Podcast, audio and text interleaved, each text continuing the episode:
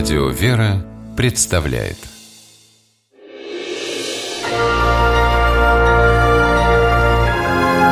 Герои моего времени. Две юные жительницы города Невинномысска едва не утонули в озере тридцатого января две тысячи пятнадцатого года. Третьеклассницы провели в ледяной воде больше пятнадцати минут. Мечтали только об одном – еще хоть раз почувствовать землю под ногами. Девочкам повезло, их спасали всем миром. Правда, желающие оказать помощь нашлись не сразу. Растерявшиеся люди просто стояли на берегу. По счастью, мимо проезжала Алла Рогачева.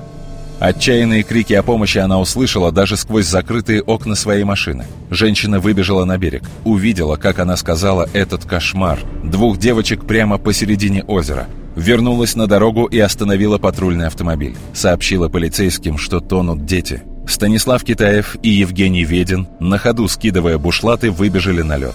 Он трещал и ломался под ногами, но стражи порядка об этом не думали. Главным было не опоздать. Станислав Китаев вспоминает. Дети кричали: спасите, помогите, хотим жить. Поэтому придавало, наверное, сил какую-то спасти, попытаться детей.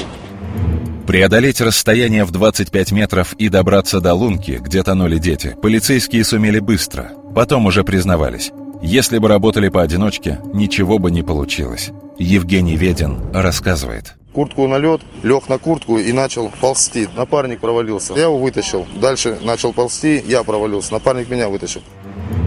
А с другой стороны озера к девочкам уже подбирался пожилой мужчина с ветками в руках. Он не дошел совсем немного, сам оказался в воде. Но с помощью веток сумел выбраться. Полицейские в это время уже вытаскивали девочек. Одна из них была совсем без сил, не могла двигаться. Тут-то и появились сотрудники эм че эс. Они доставили взрослых и детей на берег. Спасатель Владимир Верёвкин операцией остался доволен. Все друг другу помогали, старались, пытались. То есть я скажу, что хорошо, что в городе у нас так все сплочено.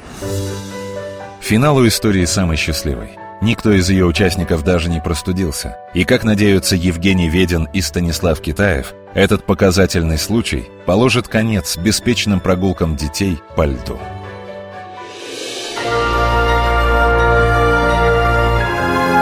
Герои моего времени.